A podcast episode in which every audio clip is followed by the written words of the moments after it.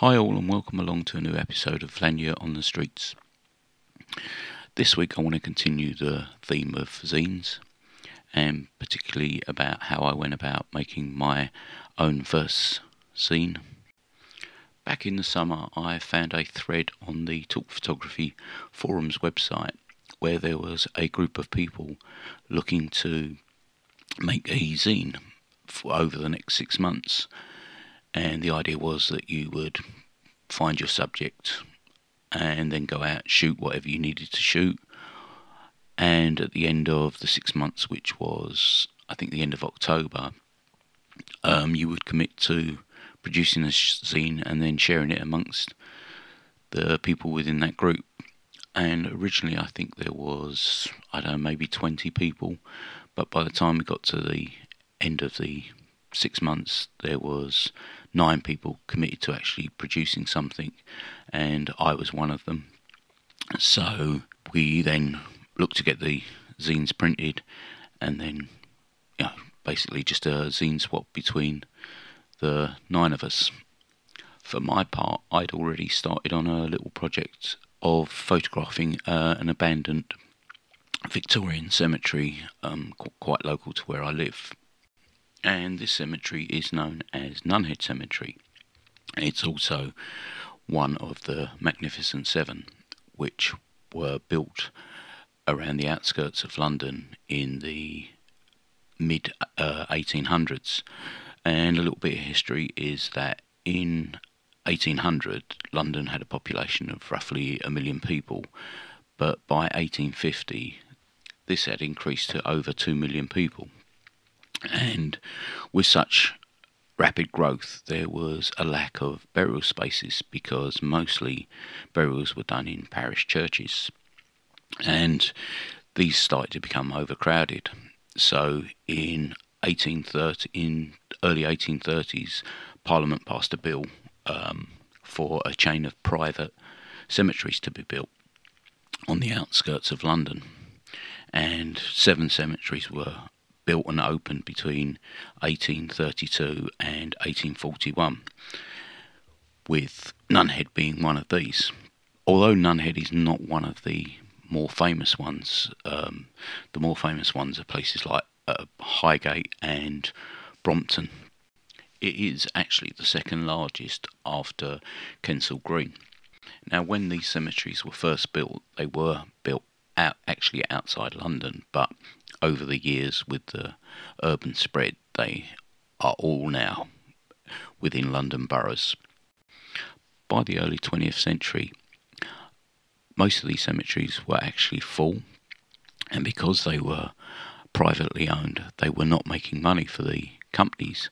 So either the companies decided to just abandon them, or the companies actually went bankrupt, which meant that these cemeteries were just left and with no groundskeepers to keep the cemeteries in check, nature started to take back over. So trees started to actually grow through the graves and also start to um, just take over everywhere within the cemetery grounds. Um, also, with Nunhead during World War II, the railings and gates that kept people out were taken down for the war effort. So that meant it was much easier for people to actually climb over and get in. And this is how a lot of the memorials and things were actually vandalised. In 1975, Southwark Council actually bought the cemetery and with the help of a volunteer group called Friends of Nunhead Cemetery, they managed to restore some of the monuments, and by 2001, the actual cemetery was reopened again, but more as a nature reserve. And nowadays, it's used by dog walkers and joggers and people like that. Um, apparently, there are owls within the cemetery, although I've not actually seen or heard any on the three or four visits that I've been to to photograph it. So that's the brief history lesson.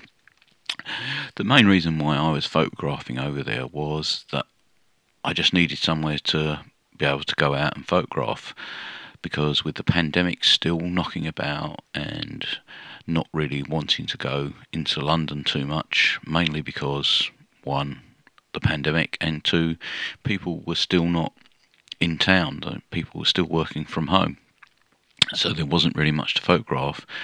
And other places in my local area, like Greenwich Park, I'd been over there shooting and done a lot of stuff over there, so I needed to find somewhere new. And luckily, Nunhead Cemetery was one of these places.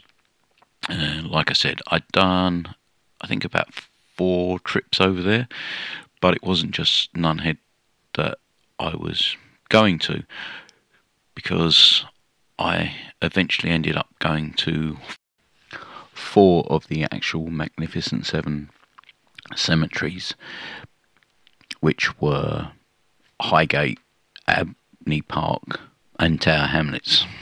But after seeing about the zine swap, I decided that I would concentrate on photographing within Nunhead Cemetery.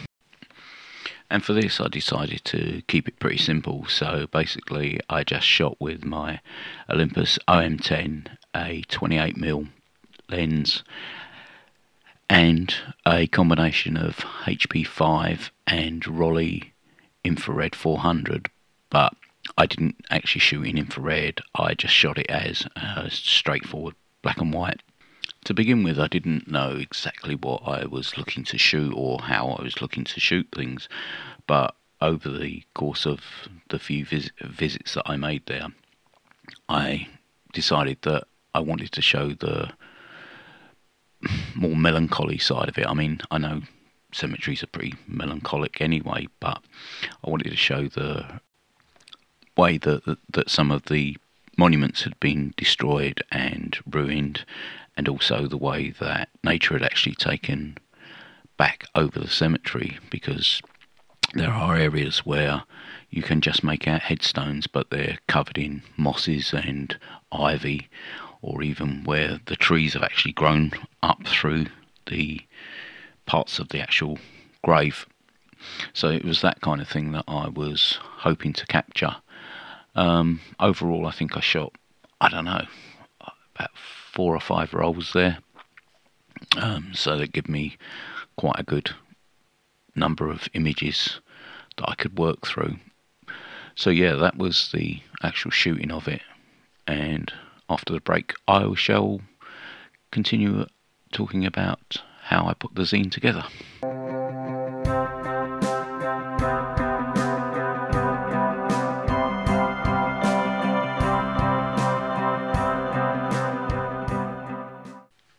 So this is not the first time that I've actually put a zine together, but it's the first time that I was doing one to actually give out to other people. The ones that I've done in the past have mainly just been for me, where I've got a collection of pictures, and instead of printing each one as a single print, I decided to just get it done as a, a one off little book. So they were always a little bit rough and ready, but this time, obviously, I knew I need to try and make something that was half decent at least. And the software that I was using to put this together was actually free software because why buy something if you're only going to use it the once? And the software was called um, Scribus, and it's not the most easiest program to use, but once you kind of get your head around it, it's not too bad. And you once you set up sort of a template for making the zine, it's pretty straightforward. You can just drop your pictures and any text that you want into it. Because of the subject matter, I decided that I wanted to sort of make it a bit gothic. So obviously, I went with a gothic font on the front cover for the title, and also for the title, I called it Memento Mori, which is Latin for "We all must die, or we all shall die." Some it, the translation is not always quite clear, but yeah. So that was that, and because it was a Victorian cemetery, I wanted to also give it a more Victorian feel. And obviously, because of people like Queen Victoria, who was in mourning for 50 years or whatever, I can't remember exactly the time, but I decided to go with a completely black book, so black cover and black borders around the actual images. Now, the images themselves, obviously, there were some that were landscape and some that were portrait. Obviously, the portrait ones uh, were quite easy to just fit on a single page, but the landscape ones, I tried a couple of times to get the image to go over two pages, and I always found that the images never lined up where, they crossed over the two pages. So for me to make it easier was basically what I'd done was I reduced the pictures down. So the landscape ones ended up being two images to an A5 page and try to um, sequence them that they fitted together so you'd get four across a, an A4 spread. It did take me quite a while to get the actual sequencing as I would like it, and I'm still not sure whether it fully worked, but I went with what I thought was right. I also added um, some text in there just to give some context of what the images were and what people were, were actually seeing. In the end, I ended up with I think it was about 25 pictures over 28 pages. And then it was time to send it off to the printers. Now, I sent it off to Mixam, which it seems to be the favourite um, printers for most zine makers nowadays. And I wasn't really sure what sort of stock I wanted it on. Um, so before I actually sent it off, I got a swatch book from them, and after a few zines that I'd also seen and quite liked the way they were laid out, I decided to go with it was like a 250 gram gloss cover, and I think it was 150 uncoated for the inner pages. I didn't want the inner pages to look shiny, so it's just like a, a normal bond type paper and also with the cover, I decided to go with a soft touch laminate, which in hindsight was probably not the best because with it being black and um, this soft touch, it does seem to mark quite a lot. And it's probably not something that I would go for again if I was to do a similar thing. The other thing with Mixam is that the way their price structure is. Now, obviously, I only needed eight to send out to the rest of the group, and maybe one or two for myself. So probably, you know, if say twelve. The way you Mixam work is that the cost of 12 is exactly the same as the cost for 25, I think. Um, it's all within the same price range. So I actually went and ordered 25, as this just seemed to be a more sensible way of costing for the actual zines. So once the eight were giving out to the group, it did leave me with a few overs, and I was wondering how I could get rid of them. Basically, um, I have sent out a few to people I know and who have sent me zines in the past. So just to sort of reciprocate that and return zines to them, I've also managed to do some swaps with people who were willing to do swaps, so that's been pretty good. And I've also managed to sell um, a few which were put up on my Etsy site and I still have a few left. So this is kind of the plug. But if anyone's interested in getting a copy, they can purchase it from my Etsy site. Or if you have a zine and you're interested in doing a swap, I'm quite happy to do that as well. Um, you know, because I do collect zines and I'm always on the lookout for new ones by different people. But like I say, if you're interested in actually buying one, I'll leave the link for my Etsy site in the show notes. Overall, this was a pretty good experience putting this zine together and having an actual collection of images in one place, you know, rather than just having them printed as single prints. Um, obviously, the subject matter, some people might think is a bit strange, but I thought it was um, quite good, something different anyway. On to the zines that I received from the group. They were uh, a mixed bag of ideas, um, stuff from brutalist architecture in Manchester to the old um, cotton mills up in Bolton to images taken as a passenger in a car going along streets and motorways um, where they live to Martin Parr's old stomping ground of New Brighton. Overall, I'd really enjoyed being part of this group and getting the zines done, or getting my zine done, and then seeing uh, the ideas that other people came up with. The group have started a new one, which this time will run for a whole year from January to I think October or November, possibly. Um, I will probably join in with it again, but I'm not 100% sure because that is a long time, and when I work on projects, mine tend to be short and sharp. I like to get them done within a few weeks, but I suppose I could work on maybe two or three and then decide which one would be the better one to actually make a zine out of.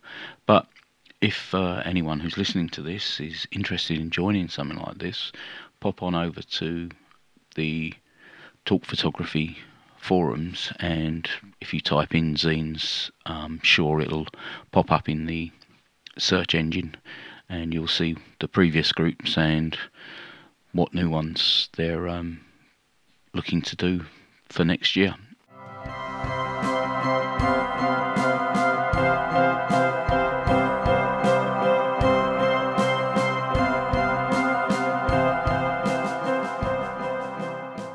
Around about two years ago, I was looking to get into medium format, and at the time, I was looking at Bronicas, and obviously, a Bronica is like a six by four five, so you get that sort of 35 mil ratio aspect, you know, which is 3 2, I think is. And this would give you a landscape type image. And I always wondered how you would um, shoot portrait with that, especially if you're using a waist level finder. Not that I ever really looked into it because I did start saving up to buy a Bronica, and by the time I'd actually saved up enough to get it, the prices had had skyrocketed for some reason. Um, it seemed, you know, sort of two years ago, Bronicas were, you know, fairly. I wouldn't say cheap, but they, they were in a price range that was, you know, reasonable that I could afford. But like I say, by the time I'd saved up to buy it, they'd, they'd probably gone up by over two hundred pound.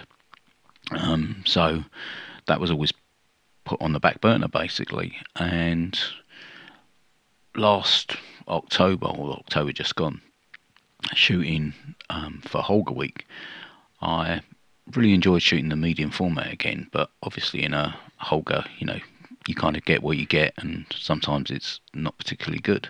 Sometimes it is. but it got me interested again in looking for a medium format camera. So I started to kind of look, and I think shooting 35mm has always made it that I was never really that comfortable shooting a square format, you know, six by six. But then, like I say, shooting with the Holga kind of changed my mind a little bit. So I started to look at six by six um, medium format cameras that were out there, and you know what fitted within the price range that I could afford, and kind of looked at some of the Rolleis and uh, Yashica mats, and you know, some of them did fit within the price range, but I kind of and ahed about them, and then they get sold. But anyway, getting back more back onto the point is I actually picked up a Yashica Mat 124G, and I'm amazed at it. To be perfectly honest, it's it looks like it's brand new. Um, it looks like it's never been used. It's so clean. I'm running a roll of film through it at the moment. I've got a test roll. Um, I haven't quite finished it yet, but hopefully the images that come out of it are going to be really good, and I'm going to be shooting more medium format and you know decent stuff, not just the Holga Holgery stuff. So yeah, so that's something new that's come into uh, my possession over the last week or so, and I'm really looking forward to seeing what I can produce using this camera. Um, it's, it's going to be a steep learning curve because I've never shot TLRs before, so yeah, stay tuned and I'll let you know how I get on. One final bit of news is that I've set up a photo walk for in the new year. It's going to be happening on the 8th of January, which is a Saturday, and the idea is to meet up at London Bridge near the Shard, and then we're going to walk down through Borough Market, um, up along the Thames to the Millennium Bridge, then cross over there into the city, have a wander around some of the alleyways in and around the city, and then down to Tower Hill and into a pub, hopefully. All the information for this can actually be found on the photowalk.me site. Um, you do need to sign up for it, but it's just a matter of putting your name forward. And the only reason for that is is so I've got an idea of numbers. I have set it as a limit of 20 people, which I think is more than will probably actually turn up. But yeah, um, if you'd like to come along or you're in the London area on that day, it'd be great to see everybody and be able to walk off that Christmas turkey and Christmas pudding. Now, there is one caveat to this, obviously, that we don't know what's going to happen with this new variant of the coronavirus in the next few weeks. So it could be that this gets cancelled. I'm hoping it won't. I'm hoping it'll still be able to go ahead. But if you do sign up on the photowalk.me site, any information that you need to know, I will post there. Um, like I say, I'm hoping things will be okay and we'll be able to go ahead with it. But if not, and if it does have to be cancelled, I will post it there. I will also post it on my Instagram feed, um, just so people do know. But yeah, it'd be nice for to see some people come along. Um, I think we've already had some a few sign-ups for it, but yeah, like I say, if you're in the area and you fancy a walk that day, come along. Well, okay then. I think that's it for this episode. Thanks for listening. Um, everything I've spoke about in this podcast, you can see links and stuff in the show notes. As usual, I can be contacted through my Instagram, which is Flaneur on the Streets. Also, you can contact me through the Anchor app through voice message, although I'm not sure anyone actually uses that anymore. Um, yeah, so that's it. Um, I'll just wish everyone a Merry Christmas because I don't imagine there'll be anything else coming out this side of the new year. But yeah, thanks for listening. Hope you all have a good time at Christmas and see you in the new year. Bye for now. Oh, and one added extra. Thanks to Mike Gutterman for the use of some of his music in this episode. Cheers, Mike.